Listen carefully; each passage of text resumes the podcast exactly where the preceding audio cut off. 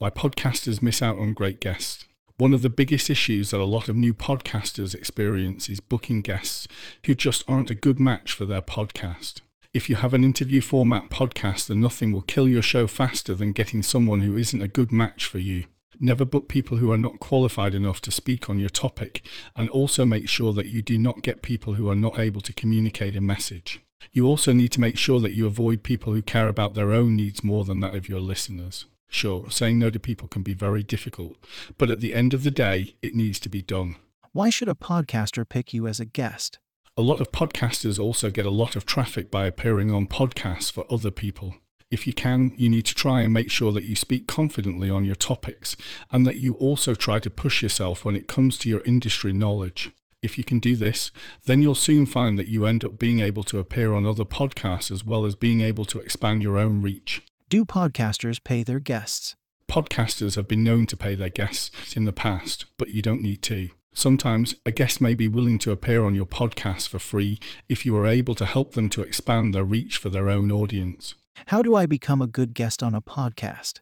If you want to become a good guest on a podcast, then you need to keep things interesting.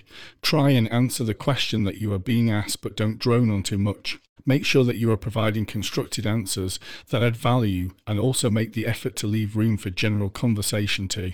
86% of podcast listeners make it until the end, so if you're a good guest, you have the potential to really get good results. Interviewing a bad podcast guest. Interviewing a bad guest can be exhausting, to say the least. Most people find that they have a very low tolerance for guests as well. It's common to see podcasters go from saying that they're willing to interview anyone to them being way more selective. Leaving reviews on Apple Podcasts. Reviews tend to be very helpful when it comes to social proof.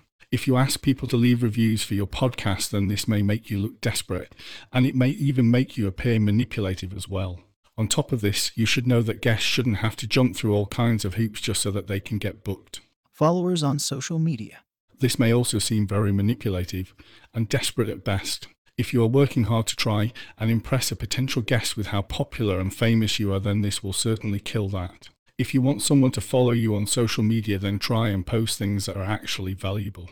Are you looking for a guest for your podcast or someone who just has a big social media reach? There's absolutely nothing wrong with you looking at the follow account on social media, but don't base your guests on this alone.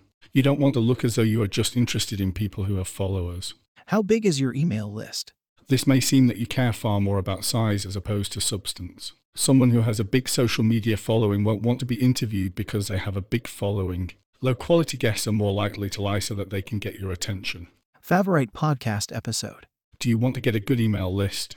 Or would you much rather have an ego stroke? At the end of the day, not all guests will be people who listen to your podcast.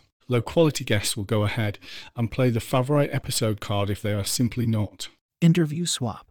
If you think about doing an interview swap, then you could well be missing out on huge guests. Don't ask someone to be on your podcast simply because you have been invited to be a guest on theirs, or vice versa. Common requests. You have to make sure that you never ask a potential guest to see if they can promote your show. At the end of the day, only a low quality guest will agree to this. Quality guests know that not all of their episodes will turn out fantastic and therefore are worthy of being promoted. If you do the work and if you end up creating a podcast that is worthy, then other people will be interested in this and they will let other people know on their own accord. Final thoughts. Every single one of the above requests shows that you do not trust people or that you are simply far more concerned with what you are going to get out of the interview as opposed to the people who are tuning in.